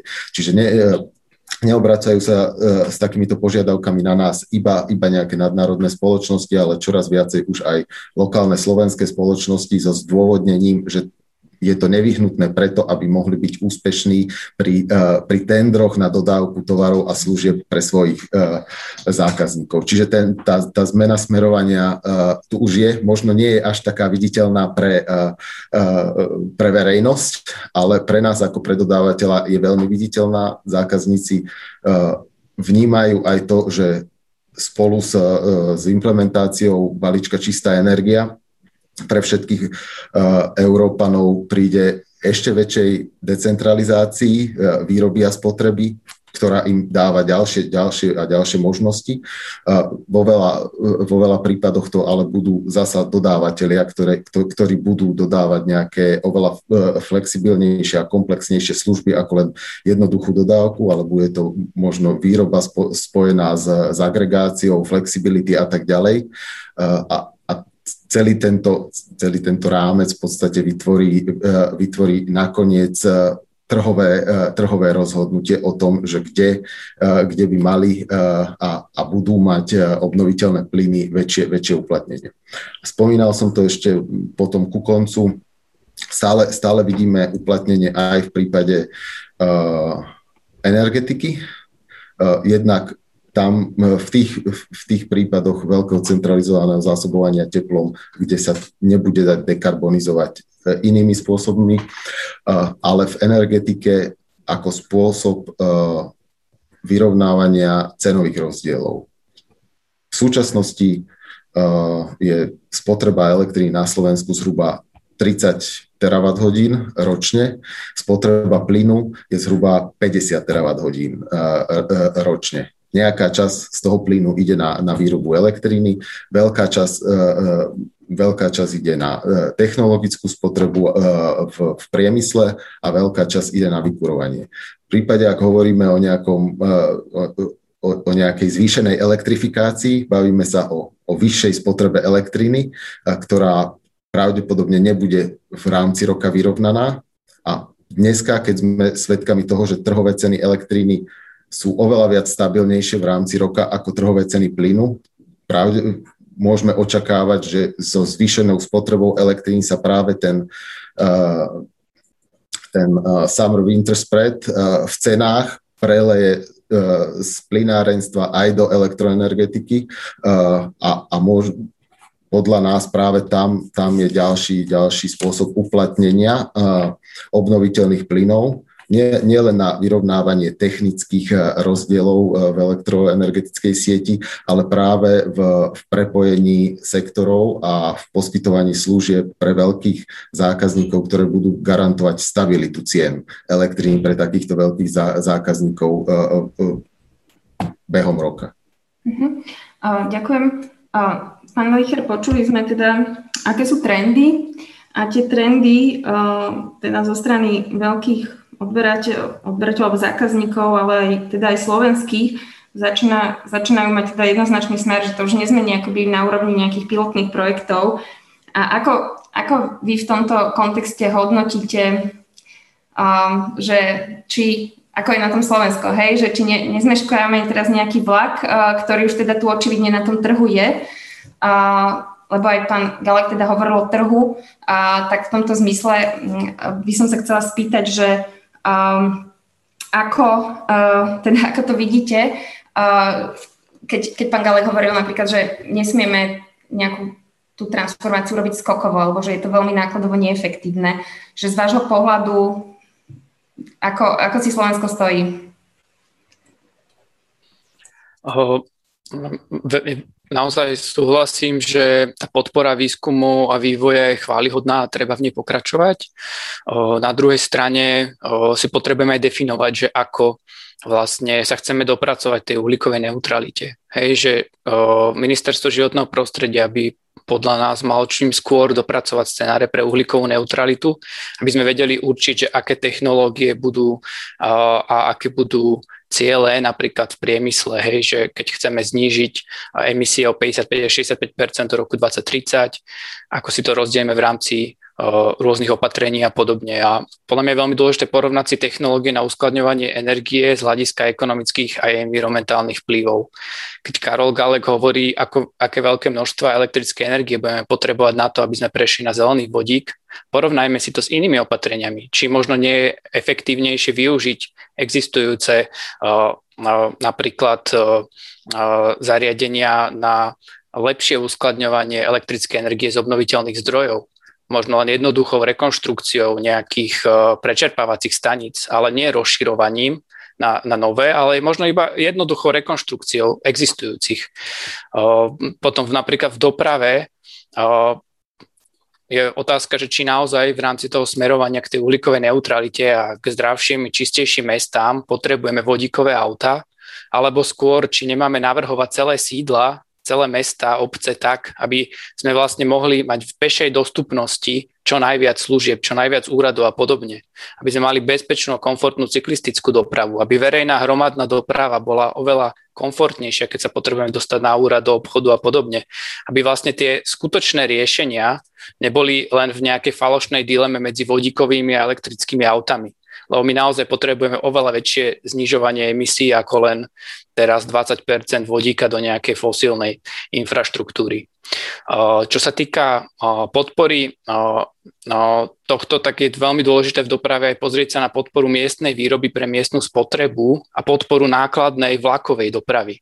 A, a tá je pre nás dôležitejšia ako cestná doprava bez, bez ohľadu na to, či, či už, lebo môže byť oveľa efektívnejšia ako cestná doprava. Čiže zamerajme sa na podporu týchto opatrení, nie na automobilizmus. Na druhej strane, ako som spomínal, tá podpora výskumu a vývoja je fajn. Na druhej strane budeme mať dostatok peňazí na premenu celej slovenskej spoločnosti na uhlíkovú neutrálnu v najbližších 30 rokoch. Mm, ja tvrdím, že neplitvajme cennými verejnými zdrojmi na fosílnu infraštruktúru, aby sme ju zakonzervovali, prípadne ešte, ešte dokonca sú plány zvyšovať fosílnu infraštruktúru, napríklad LNG terminál v Bratislave. Čiže to by malo byť veľmi, veľmi dôsledne prehodnotené a mal by byť zastavený rozvoj novej fosílnej infraštruktúry. Lebo zoberme si, že napríklad SPP distribúcia mala v posledných 5 rokoch priemerný zisk 116 miliónov eur. Čiže ročne mali zisky 116 miliónov eur. Čiže naozaj je tam priestor na to, že keď oni chcú investovať do nových technológií, nech investujú, nech dekarbonizujú.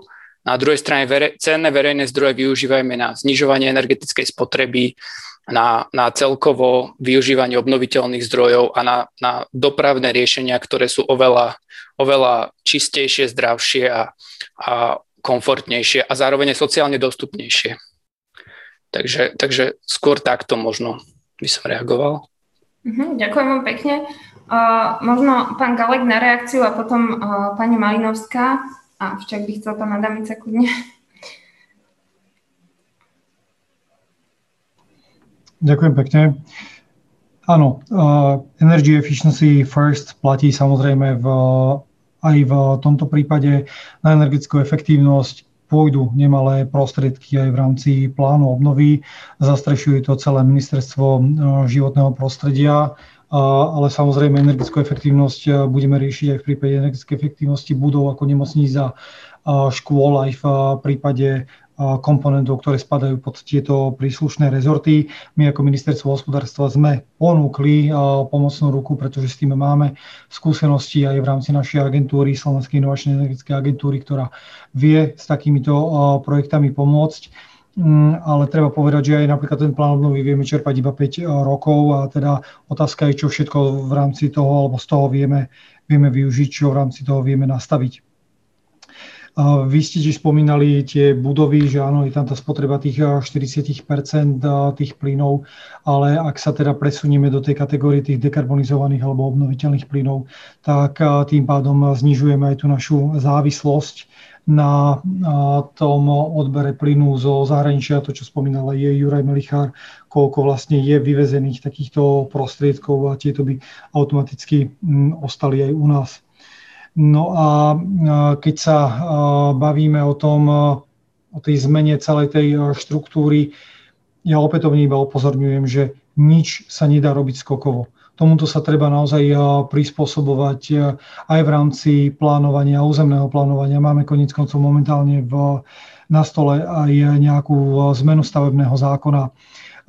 Ja sám som inicioval skupinu, pracovnú skupinu na úrovni piatich ministerstiev alebo zástupcov piatich ministerstiev, ministerstva hospodárstva, podhospodárstva, životného prostredia, financií, a ministerstva dopravy a výstavby, kde sa práve chceme pozrieť na to, akým spôsobom zjednodušovať procesy na to, čo hovoril aj Juraj. Ako riešiť ľahšie pripájanie obnoviteľných zdrojov, ako riešiť to, že energetická efektívnosť má byť na prvom mieste v rámci povolovania procesov. To, ako riešiť zjednodušovanie zelených technológií, či už na báze výroby obnoviteľných zdrojov alebo energii z obnoviteľných zdrojov alebo na báze energetickej efektívnosti. Bavíme sa o tzv. zelených investíciách. Ako riešiť to, aby tieto boli práve uprednostňované, zjednodušované, aby naozaj mali ten, mali ten prednostný prístup to, toľko asi za mňa k, v tejto reakcii. Ja, ja som sa ešte dopýtala, lebo pán Malichar tam zmienil pri tom primiešavaní, že ak budeme primiešavať nejaké percento obnoviteľných plynov do, do, do, do, do zemného plynu, nerieši to na jednu stranu otázku závislosti, ale na druhú stranu aj veľmi palčivú otázku metánu a unikov metánu, ktorá, ktorá jedno, ktoré jednoducho sú mimo územia Slovenska, že ako, ako vidíte tento problém? Ja súhlasím s tým názorom, že tu dochádza k nejakému lock-in efektu pre fosilné palivá, pretože stále hovorím, poďme na to naozaj s chladnou hlavou a poďme, poďme na to postupne. Konec koncov aj tá Európska únia si nastavila to postupné znižovanie závislosti na tom zemnom plyne. Na zemný plyn dnes nemáme iba z Ruska, ale naozaj je privážený aj z iných krajín práve to cestou energetickej efektívnosti vieme dosahovať ďalšie znižovanie elektrifikáciou, vieme dosahovať ďalšie znižovanie využívaním alebo vyrábaním dekarbonizovaných obnoviteľných plynov, vieme dosahovať ďalšie znižovanie. Ten metán tam samozrejme vždy nejakým spôsobom bude, alebo však konec koncov to je, to je zemný plyn, ale treba si uvedomiť aj to, že Európska únia je 9-percentným producentom emisí v rámci celého sveta. Takže nie je, to, nie je to naozaj iba o nás, áno, poďme vzorom, poďme ako vzor pre všetkých a ukážeme, že dá sa to robiť aj u nás, len opätovne sa vraciame k tej problematike tej ekonomickej efektívnosti, náročnosti, aby nás to nezrujnovalo, aby nás to neodradilo, aby sme naozaj na konci dňa neboli tí jediní, ktorí budú absolútne zelení okolo nás, proste sa bude, budú produkovať e, emisie veselo ďalej a my budeme mať zničenú našu ekonomiku, náš priemysel, pretože je to hlavne o tom priemysle, lebo toto je možno dôležité povedať. My vieme znižovať aj našu, naše produkcie emisiami, napríklad prenesením priemyslu niekam do zahraničia, do tretich krajín mimo Európskej únie. Ale čo tým vlastne robíme? My týmto iba exportujeme naše emisie a toto si myslím, že určite nie je cesta. Ďakujem pekne. Bude pani asi Malinovská reagovať, ale prv dám ešte pánovi Adamicovi priestor. Nech sa páči krátku reakciu, prosím. Aha, e, dobre, tak ja len krátku reakciu. E, ďakujem pánu Gálekovi za to uistenie, že, že venujú veľkú pozornosť práve rozvoju, rozvoju výroby. Možno, aby som, aby som to doplnil, z pohľadu rozvoja výroby eh, elektrín z obnoviteľných zdrojov, ale aj eh, obnoviteľných plynov, napríklad, eh, napríklad takou formou, ako zvažujeme my, čiže z komunálneho odpadu, formou suchej fermentácie, ktorá eliminuje všetky negatíva, čo sa týka aj priamého spalovania odpadu, ale aj negatíva kompostovania, ako sú spontánne úniky metánu alebo dusíkatých emisí, by sme privítali a pra, práve nechcem, aby to znelo ako, ako nejaký systém donúcovací, ale motivačný systém pre samozprávy, lebo je to, uh, uh, je to niečo, čo, uh, prečo sa tá samozpráva nakoniec s čím musí súhlasiť a, a prečo sa musí rozhodnúť. To isté platí aj v prípade rozširovania e, zdrojov veternej energie e, na Slovensku, čiže nejaké motivačné nástroje, ktoré zvýhodnia tie samozprávy, ktoré si povedia, že áno, ja tu chcem mať, e, ja chcem mať vo svojom katastri, ja chcem povoliť výrobu elektríny z obnoviteľných zdrojov, ja chcem povoliť výrobu energie z obnoviteľných plynov, aby bolo jasne rozlíšiteľné, že kde rozdiel medzi tými, ktorí sa postavia na, na, na stranu zvyšovania toho dekarbonizačného úsilia a tými, čo, čo nie.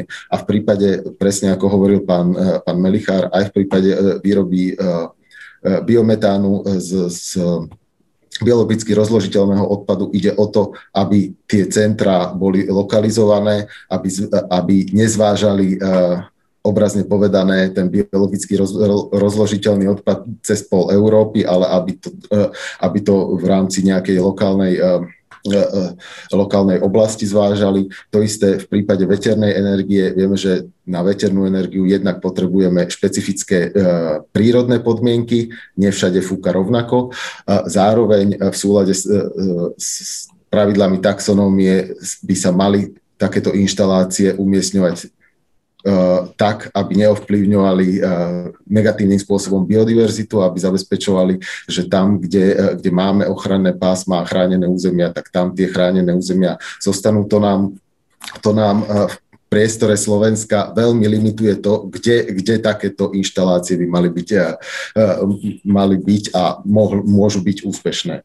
Čiže toľko, toľko z pohľadu tej, tej motivácie, možno z pohľadu ešte tej novej infraštruktúry. Eh, mož, eh, ako nechcem sa teraz vyjadrovať veľmi za infraštruktúru, lebo necítim sa na to, eh, na to kompetentný. Z hľadiska odberateľa a dodávateľa by som sa na to pozrel z pohľadu, čo, čo má nahradiť tá, tá nová infraštruktúra. Pokiaľ, pokiaľ mám dobré informácie, tak LNG eh, terminál v, v prístave má, má slúžiť na tankovanie LNG do lodí, eh, ktoré v súčasnosti používajú na, svoju, eh, na svoj pohon mazut a pokiaľ viem, nie je zatiaľ dostupná elektrická alternatíva na pohon lodí. Ten mazut je v podstate to najhoršie, čo, čo môže byť používané s najvyššími emisiami, nielen, nielen CO2, ale všetkých znečistujúcich látok. A zároveň platí to, čo som povedal na začiatku. Aj tento LNG terminál môže byť v prípade, ak štát, e, e, národný štát a Európska únia nastaví jasné pravidlá v dohľadnom čase 100% e, obnoviteľný. Druhý, druhý veľký prípad je, myslím si, že sme to zachytili všetci, baňatúrov v Polsku a, a prístup Polska, ktorý, e, ktorý, e, ktorý v podstate sa stavia uh, veľmi rezervovane, ak, ak to poviem, ak to poviem diplomaticky k jej uzavretiu. A je to, je to zase spojené aj s tou taxonómiou a tým, ak, ako bude nastavené, nastavené to prechodné obdobie, aké budú mať možnosti práve takéto štáty, ktoré vo veľkej miere využívajú využívajú na výrobu elektriny a tepla uhlie. Uh, plne súhlasím uh, s tým, že metánové emisie sú, sú, sú problém, ale v prípade, ak by išiel uh, plyn ako náhrada uhlia, nepozerajme sa na to len z pohľadu uh, dopadu na klímu, aj keď ten je, ten je jeden z kľúčových. Pozerajme sa na to presne cez všetky kritéria environmentálne, ktoré sú v taxonómii. Pozerajme sa na to cez ochranu vôd, a aký je tam dopad, e, ak sa, ak sa zachová baňatúrov, pozerajme sa e, z pohľadu ochranu ovzdušia a emisie, aké, aké, aké spôsobuje celá, e, celá tá uholná celý ten uholný sektor. Takže plne chápem, plne chápeme tu, čo sa týka metánových emisí, aj keď musím priznať, že aj čo sa týka Európskej banky pre obnovu a rozvoj, to niekto to písal do, do, do četu, že uh, aj tá má výpočty, že teda tá, eh, čo sa týka intenzity eh, emisí, nie je, eh, nie je rovnaká v prípade plynu a v prípade uhlia, ale pozerajme sa na to komplexne a na to, ako, ako celkovo pomôcť životnému prostrediu s tým, že áno, príjmime jasné, jasný politický signál a jasné pravidlá preto, že čo sa týka plynárenstva, bude musieť byť dekarbonizované v, v postupnými krokmi, s postupnými hranicami a, a so stúpajúcim podielom obnoviteľných plynov v sieťach. Hm, ďakujem pekne. Pani Malinovská, možno na vás také dve skupiny, ktoré vyšli, alebo teda um, od predchádzajúcich predrečníkov vašich. A jedna je, že na jednu stranu vlastne toto, tak, tieto dilemy, ktoré napríklad aj teraz pán Adamica predostrel ohľadom LNG terminálu v Bratislave, okolo ktorého je celkom veľa diskusí, že vymeniť nejaký veľmi, veľmi znečistujúci nejaké palivo za menej, ale stále to keby škodlivé k, k, ku klíme.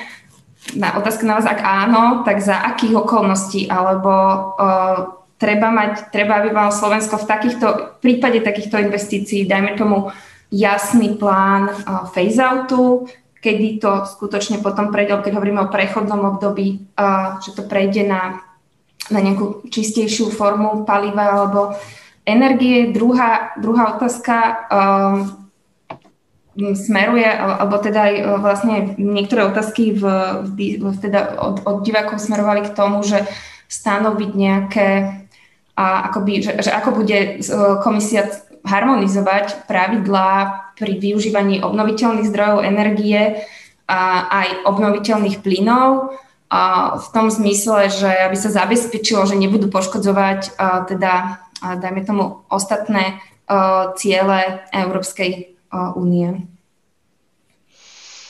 Ďakujem veľmi pekne. Uh, sú to dosť komplexné uh, otázky. Ja by som povedala, že žiadna forma energie, a, a povedzme si to na rovinu, nie je úplne bez dopadov. Ako vždy vidíme, ak niečo nahrádzate niečím iným, vždy tam určité dopady budú. A skutočne veľmi sa mi páči táto diskusia a naviazala by som na to, kde pán Adamica povedal, že treba tú rovnicu vidieť trošku komplexnejšie. Nemali by sme nahradiť našu uh, plynovú závislosť napríklad vodíkovou závislosťou. A ten trend tam je samozrejme k tomu, že ten vodík uh, celosvetovo uh, tam bude smerovať. Neviem, či ste zaznamenali, ale trhy sú teraz veľmi citlivé na cenu uhlíka v priebehu šiestich mesiacov sa nám zdvojnásobila cena uhlíka, možno ide o špekuláciu, možno ide o, o to očakávanie investičné pred nástupom Fit 55, čiže e, veľká ambícia, ale každopádne nastávajú nám e, naraz na trhu podmienky, že tie čistejšie technológie už e, budú e, pravdepodobne možno konkurenčnejšie.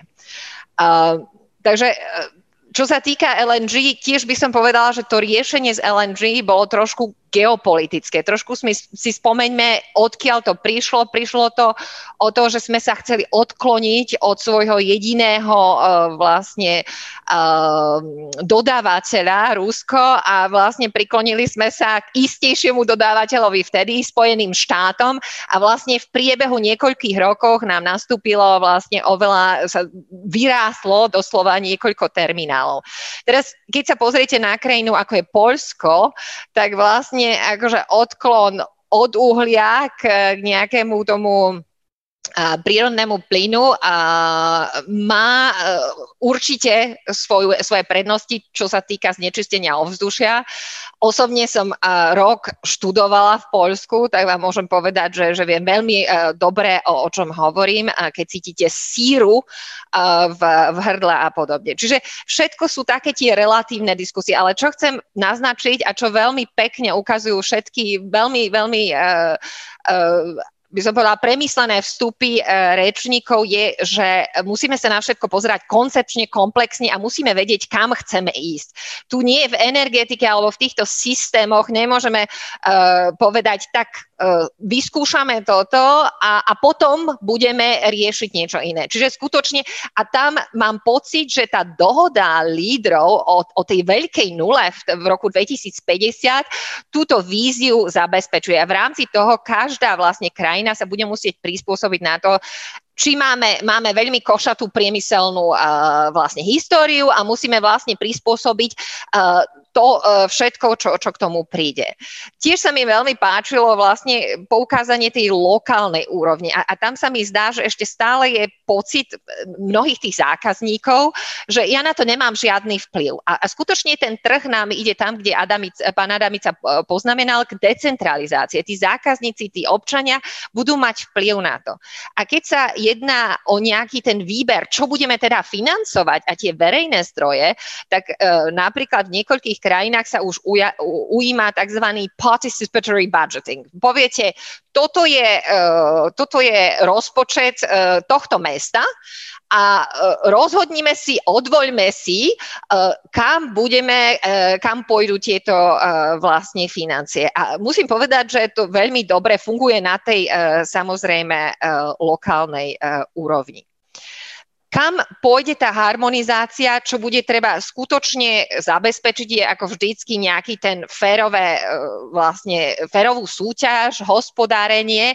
A, a samozrejme nemôžeme e, dopustiť situáciu, kde po pár rokoch, keď investori samozrejme investovali v dobrej uh, viere do obnoviteľných plynov, situáciu, keď sa zistí, aha, tak to vôbec nie je dobré, nenastavili sme to fajn. Čiže teraz uh, sa pracuje na tých uh, technických normách, e, na, na tom určení štandardu, čo znamená e, určitá kvalita vodíka, čo bude predpokladom samozrejme na nejakú te, tú certifikáciu. Tiež sme sa naučili z minulosti, a to ste zmienila a pani Jenčová na začiatku, dosť sme sa popálili na certifikácii obnoviteľných zdrojov, kde nejaká tá ekvivalencia poukázala, že ekvivalencia neznamená ešte uh, skutočne tú, tú najlepšiu uh, možnú kvalitu, ale jednoznačne uh, ako k tej harmonizácii a k tým, že vlastne ten i, ide v podstate o produkt,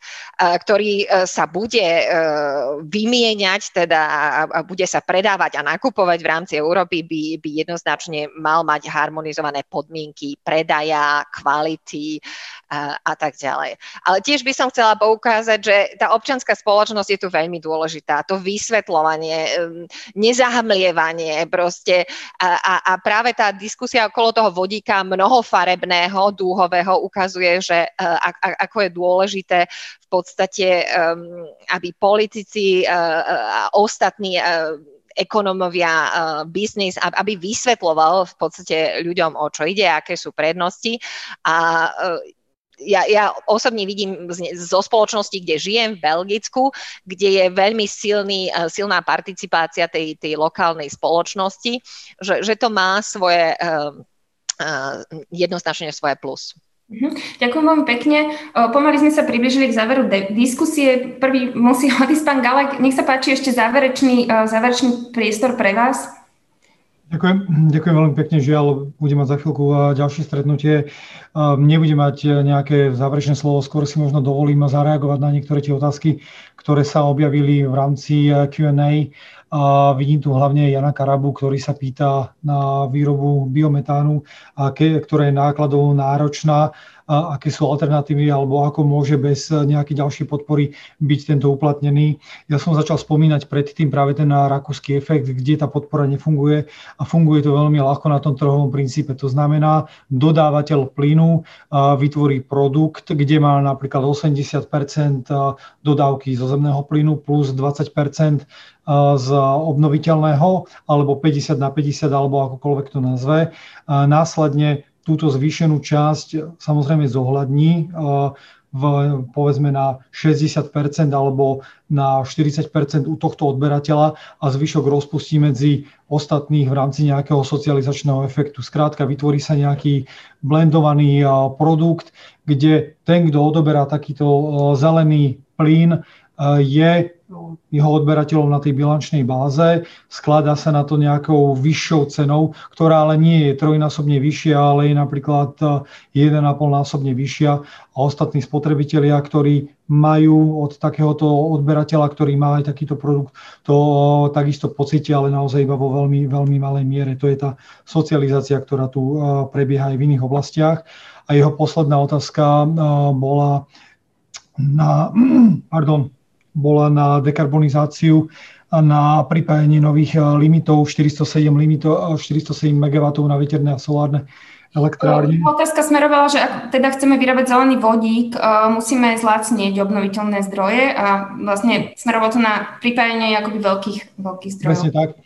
Čiže opäť to, čo potrebujeme, je samozrejme viacej zdrojov v sústave. Ja som povedal eh, o finančných zdrojoch, odkiaľ na to zoberieme Čiže to je jedna noha stola. Hovoril som o tom, ako zavádzame komisiu, ktorá bude zjednodušovať procesy. To je druhá noha stola zjednodušenie procesov. Pracujeme na novej legislatíve, čo je vlastne transpozícia zimného energetického balíčka, čiže aby sme zladili tú európsku rovňu s našou lokálnou v rámci legislatívy. A tou štvrtou nohou stola sú tie kapacity.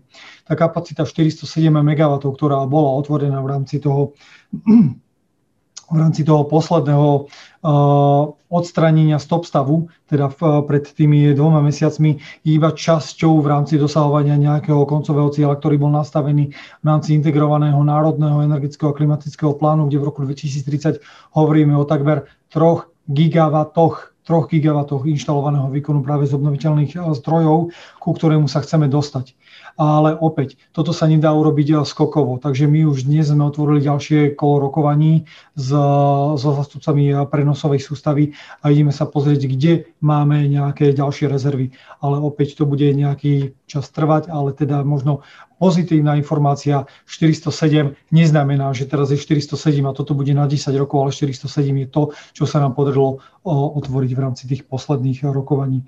Takže toľko to možno iba taká rýchla rýchla vsúka na záver, aby som aj troška odpovedal na e, tie otázky a možno to, čo som chcel hlavne dneska e, tak nejako odprezentovať je, že naozaj chceme mať e, dekarbonizované obnoviteľné plyny, chceme ich mať v našej existujúcej infraštruktúre, kvôli čomu ju chceme aj podporiť.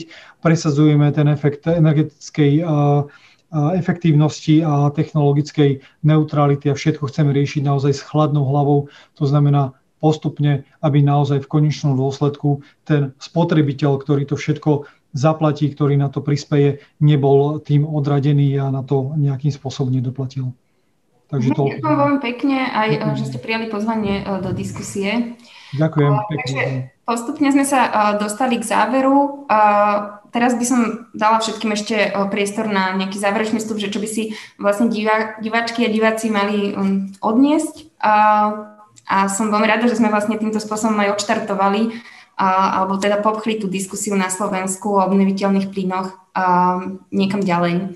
Nech sa páči, možno také kolečko by sme si dali a, pán Adamica, pán Melichar a pani Malinovská. Tak ďakujem, ďakujem všetkým za, za veľmi podnetnú diskusiu. Z nášho pohľadu jeden, jeden taký rýchly záver je, že ako dodávateľ musíme byť pripravení poskytovať e, produkty, ktoré očakávajú naši zákazníci a to bude v čoraz väčšej miere dodávka elektriny e, z energie z obnoviteľných zdrojov, e, či už elektriny alebo obnoviteľných plynov.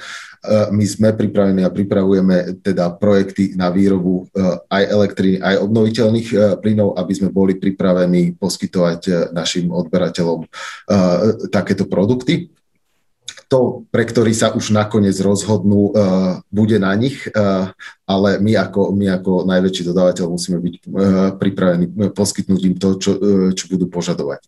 Čiže tá, tá, tá zmena už tu je, tá, zmena je do veľkej miery uh, vyvolaná, vyvolaná uh, tlakom z dola, ale ide najmä z hora uh, od, od veľkých nadnárodných korporácií a myslím si, že bude len silnieť spolu, spolu s ďalšou povinnosťou vykazovať podiely obnoviteľných činností v rámci pravidelných reportingových povinností a týmto pádom bude padať z dola. Ako dodávateľ a ako výrobca potrebujeme mať jasné pravidlá o tom, ktoré, e, ktoré, a, e, ktoré zdroje sú podporované. To, to je tiež, e, tiež vlastne súčasť, sú, súčasť taxonómie a potrebujeme mať jasný a stabilný regulačný rámec, ktorý umožní budovanie takýchto zdrojov, lebo jedna vec je, jedna vec je stanoviť niečo, niečo možno na európskej a národnej úrovni, druhá, druhá vec je, akým spôsobom je to realizovateľné na, na lokálnej úrovni. Ešte raz, ešte raz ďakujem. Ja mo, mo, možno ešte na doplnenie, tak ako, tak ako som hovoril o tých veľkých korporáciách, aj my v rámci SPP chceme pracovať eh, na, na znižovaní na, našej uhlíkovej stopy uh, do budúcnosti a chceme, aby naše činnosti boli čo najviac udržateľné z pohľadu nášho spoločného dekarbonizačného úsilia. A ja som pripravený sa, sa kedykoľvek stretnúť aj s, s kolegyňou alebo aj s, s kolegom Melichárom, respektíve s, s kýmkoľvek z tretieho sektora na nejakej ďalšej diskusii alebo vzájomne si vyjasniť naše pozície. Takže ďakujem ešte raz. Ďakujem veľmi pekne. Pán Adamica, pán Melichár, nech sa páči. Ďakujem veľmi pekne. Ja by som možno zareagoval, začal tak širšie, že pre mňa tá veľká nula, najneskôr v roku 2050, ja ju vnímam skôr ako takú zdravšiu, udržateľnú spoločnosť, ktoré nemusíme uh, prekurovať, nemusíme prechladzovať, uh, nemusíme všade chodiť automobilmi, ale môžeme naozaj využívať uh, peši dostupné uh, úrady alebo vybaviť si všetko v pešej dostupnosti, prípadne na bicykloch a podobne. Čiže ja to vidím skôr ako niečo, kde vlastne máme príležitosť vybudovať zdravšiu spoločnosť, ktorej uh, aj tá miestna ekonomika bude za, založená nie na závislosti z dovozu či už fosílnych palív, možno alebo aj, aj vodíka zo zahraničia. A uvedome si, že uh, vlastne a tu bolo aj prezentované, že Európska únia je že iba 9-percentný producent emisí, ale keď sa pozrieme aj na historický kontext, tak eh, viac ako, myslím, že 22% eh, emisí z historického hľadiska vyprodukovala Európska únia a zároveň si potrebujeme zamiesť najskôr pred svojim Prahom ako vlastne poukazovať na to, že rozvojové krajiny by mali ako prvé niečo robiť, čo mi príde také veľmi zvláštne. A samozrejme Európska komisia uvádza, že práve transformácia na energetickú efektívnosť a obnoviteľné zdroje má veľmi veľké výhody, či už je to podpora výskumu, vývoja a samozrejme podpora miestnej ekonomiky, nehovoriac o dopadoch katastrofickej klimatickej zmeny, dopadoch na biodiverzitu a podobne. Čo sa týka taxonómie, mrzí ma, že Slovensko robilo takúto nadprácu a lobovalo za trojnásobne horšie zdroje v taxonómii, aby boli podporené. To je jedna z vecí, ktoré sme sa aj vyjadrovali a je to, je to o, dosť o, takéto ja o, problematické. aké, ako, aké trikrát horšie zdroje? Len upresnite.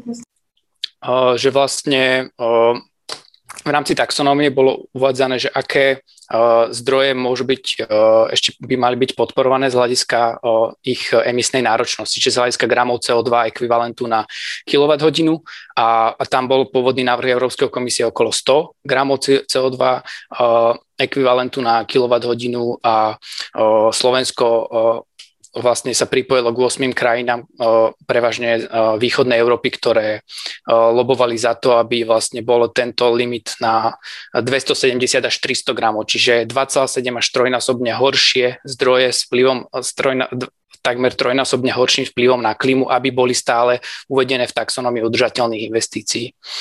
Čo sa týka tej skokovej zmeny, ktorá bola spomínaná, tak samozrejme nikto nechce, aby sme zo dňa na deň vlastne zmenili celú infraštruktúru. My odporúčame dôsledné budovanie kapacít na národnej a regionálnej úrovni, napríklad, aby sa na tej miestnej úrovni zvážilo, aký je potenciál citlivého využívania biometánu, aby sa definovali kritéria udržateľného využívania a aby sa, a to bola aj otázka z publika, aby sa definovalo, že ktorý, e, ktoré materiálové toky alebo aký je potenciál pre bioplynové stanice a potom pre kompostovanie, teda pre predchádzanie vzniku odpadov, čo je jedno z najdôležitejších opatrení aj pre podporu e, e, života v pôde a napríklad aj zadržiavanie vody v, v pôde.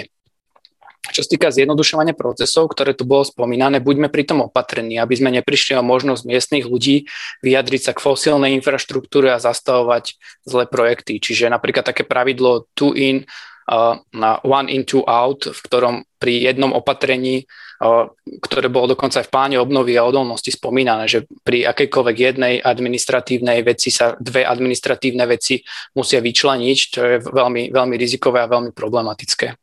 Som rád, že bol spomenutý aj systém ETS, i keď myslím si, že uhlíková daň je lepšia, ale sme tam, kde sme a cena uhlíka bude pravdepodobne stúpať a nechcem, aby sme sa o 10 rokov dostali do rovnakej dilemy ako v súčasnosti, že uh, tak ako vlastne teraz potrebujeme rýchlo opustiť uhlie, budeme potrebovať o 10, možno 15 rokov rýchlo opustiť plyn a nebudeme na to mať vybudované kapacity a znova bude tam tlak na presun k smerom k úspornejším opatreniam a obnoviteľným zdrojom. Ako príklad by som uvedol možno ešte aj príklad teplárne Košice, kde kogenerácia fosílneho plynu podľa môjho názoru výrazne znevýhodňuje rozvoj geotermálnych zdrojov. Takže tam, tam ako treba, treba sa na to naozaj pozrieť komplexne z hľadiska rôznych zdrojov, rôznych možností a podobne. No a v neposlednom rade ešte by som sa vyjadril k podpore z verejných zdrojov, čo sa týka napríklad tej spomínanej IEA štúdie Medzinárodnej energetickej agentúry, ktorá v otázkach figurovala, tak tá napríklad ide o veľmi konzervatívnu inštitúciu, ktorá veľmi veľa rokov podporovala fosílny biznis svojimi pozíciami a svojimi dokumentami, uh, ale napríklad už teraz uvádza až 2025 koniec kotlov na fosílny plyn, čo je v rozpore napríklad s plánmi v pláne obnovy a odolnosti, kde Slovensko chce riešiť energetickú chudobu fosílnym plynom napriek tomu, že existujú iné opatrenia k energetickej chudobe od, pod, rôzne, rôzne systémovejšie. A ešte musím reagovať v minulom kole na ten LNG terminál. Niektoré štúdie hovoria, že existujú riešenia a samozrejme, že aj dopyt bude klesať po LNG a Spomíname to aj hlavne preto, že vlastne ten metán má 85 násobne viac prispieva k otepleniu ako oxid uhličitý a, a pretože je v atmosfére 12 rokov a preto je najdôležitejšie ho znižovať, te, lebo vlastne z toho 20-ročného hľadiska je, je to veľmi dôležité, lebo potrebujeme výrazne začať znižovať emisie v súčasnej období. Čiže taká moja posledná správa, ešte, ešte by som doplnil, že OSN hovorí, že, že akékoľvek rozširovanie ďalšej fosílnej infraštruktúry nie je kompatibilné s cieľom Parížskej dohody. Čiže nevyužívajme cenné verejné finančné prostriedky na konzervovanie fosílnej infraštruktúry a iné riešenia, ktoré sú v rozpore so smerovaním k uhlíkovej neutralite. Ďakujem. Mhm, ďakujem. Pani Višner Malinovská, možno keby od vás krátka reakcia na to, čo teda v závere teraz hovoril Juraj Melichar um, o využívaní verejných zdrojov a um, vlastne o tom, čo hovorí OSN, ale aj Medzinárodná energetická agentúra. Ďakujem. Um. Ďakujem veľmi pekne. Nie je tam e, nič, s čím by som nesúhlasila. Samozrejme, e, musíme sa pozerať na tie malé, nemalé, teda mal, malé zdroje e, verejné e, veľmi e, opatrne. Naviac ale teraz dochádza k obrovským objevom finančných tokov, ktoré prídu, ale kde sa zadlžujeme v podstate na budúce generácie, takže o to viac by sme sa mali na to pozerať racionálne a s, taký, s takouto optikou trvalej udržateľnosti. Čo sa mi samozrejme páči, je keď sa tá nula, ktorá, ktorej rozumejú politici, ktorej rozumie trh, premení na niečo, čo môžete vizualizovať, čo, čo pre mnohých môže znamenať tú regeneratívnu ekonomiku, obehovú ekonomiku, zdravú spoločnosť. A tam musím povedať, že ešte stále uh, trošičku um, zlyhávame, že tá vizualizácia tej novej spoločnosti stále závisí na tých stratégiách uh, v podstate tých ekonomických veľkých aktérov uh, dneška. Vidím to veľmi, to zaznieva napríklad uh, v v, tej, v tom E, pri fonde e, spravodlivého prechodu, e, k tomu, ako, ako dos, dospejeme k nejakému tomu sociálnemu prispôsobeniu. Ako viete, komisia je inštitúcia, ktorá si môže dovoliť strategicky myslieť. Nie sme tak závislí od tých politických tokov, čo sa týka, teda politických cyklov, čo sa týka administratívy a, a preto mnohé vízie, ktoré sú v podstate v tých klimatických politikách 2050 sú sú veľmi strategické a samozrejme e, dôjde k e, prispôsobovaniu. Bude tam e, treba toho vlastne tlaku z hora nadol a zase z dola nahor, čiže tam sa tieto vlastne procesy musia nejak stretnúť. Skoková zmena áno alebo nie, ťažko povedať. Ja si myslím, že niekedy trh rozhodne za nás. A my sme to videli v cenách technológií, napríklad batérií, elektrolizerov za posledné roky v pozitívnom smere. Ale budeme môcť uh, v podstate to vidieť uh, aj možno v negatívnom smere. Ja by som nepodceňovala, Juraj, tú cenu toho sociálneho prechodu. A, a vlastne bola tu spomenutá tá e, energetická chudoba, ktorá nie je e, záležitosťou len východu. Môžem vás ubezpečiť, že je to záležitosťou i treba vo Švédsku, e, v Nemecku, v Belgicku, kde sú domácnosti, pre ktoré tie ceny energií sú veľmi náročné a kde sa treba na to samozrejme vždycky po, pozerať, e, ako vyrovnávať e, celkovo e, toto. Čiže tam dilema, tiež bola spomenutá dilema, na to máme politikov, aby, aby pracovali s dilemami. Keby bolo všetko jednoduché, tak v podstate sa to môže rozhodnúť jasnejšie. A čo by som ako nakoniec možno špecifickejšie pre Slovensko je, že skutočne je dôležité, aby nezostávalo nejakou tou perifériou toho energetického systému, alebo, ale aby sme sa skutočne snažili uh, v podstate uh, sa viac integrovať. Myslím si, že tá um, miera in- inovácií, výskumu a, a dokonca bol, boli tu spomenuté aj dobré príklady z technických univerzít, ako to to, to povedomie uh, na Slovensku už je a v podstate s nejakou tou, uh, s, s tou víziou, uh, s politickou víziou a hlavne nie zmenami každým, počas každého volebného obdobia, tak by sme k tomu mohli dospieť. Hm.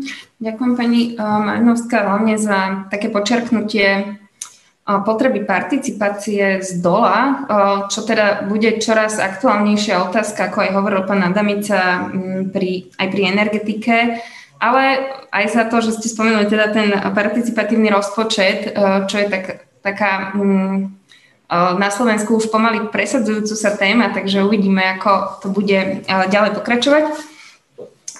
Bohužiaľ sme sa nestihli dotknúť všetkých tém, ktoré sme mali pripravené, ale tak dúfam, že sme akoby aspoň nejaký ten kontext sa nám podarilo opísať a vydiskutovať si. A, takže sme pri záveri dnešnej diskusie. Ešte raz by som chcela poďakovať hosťom, ktorí prijali pozvanie. A mali sme tu pani vedúcu o oddelenia na generálnom riaditeľstve Európskej komisie pre klímu Elenu Višnar-Malinovskú pána štátneho tajomníka ministerstva hospodárstva, pána Galeka, ale ten už musel odísť na iné stretnutie, pána Juraj Adamicu, manažera pre udržateľnosť a regulačné záležitosti SPP a Juraj Melichara z organizácie Priatelia Zeme CEPA za občianskú spoločnosť. Ďakujem aj všetkým divákom diskusie. Bohužiaľ nám nevyšiel čas položiť všetky otázky. Neznamená to však, že nemôžu zaznieť uh, na ďalších diskusiách, ktoré budeme organizovať. A ešte raz teda ďakujem a učím sa uh, s vami v mene portálu Euraktiv Slovensko. Radi vás opäť uvidíme. Dovidenia.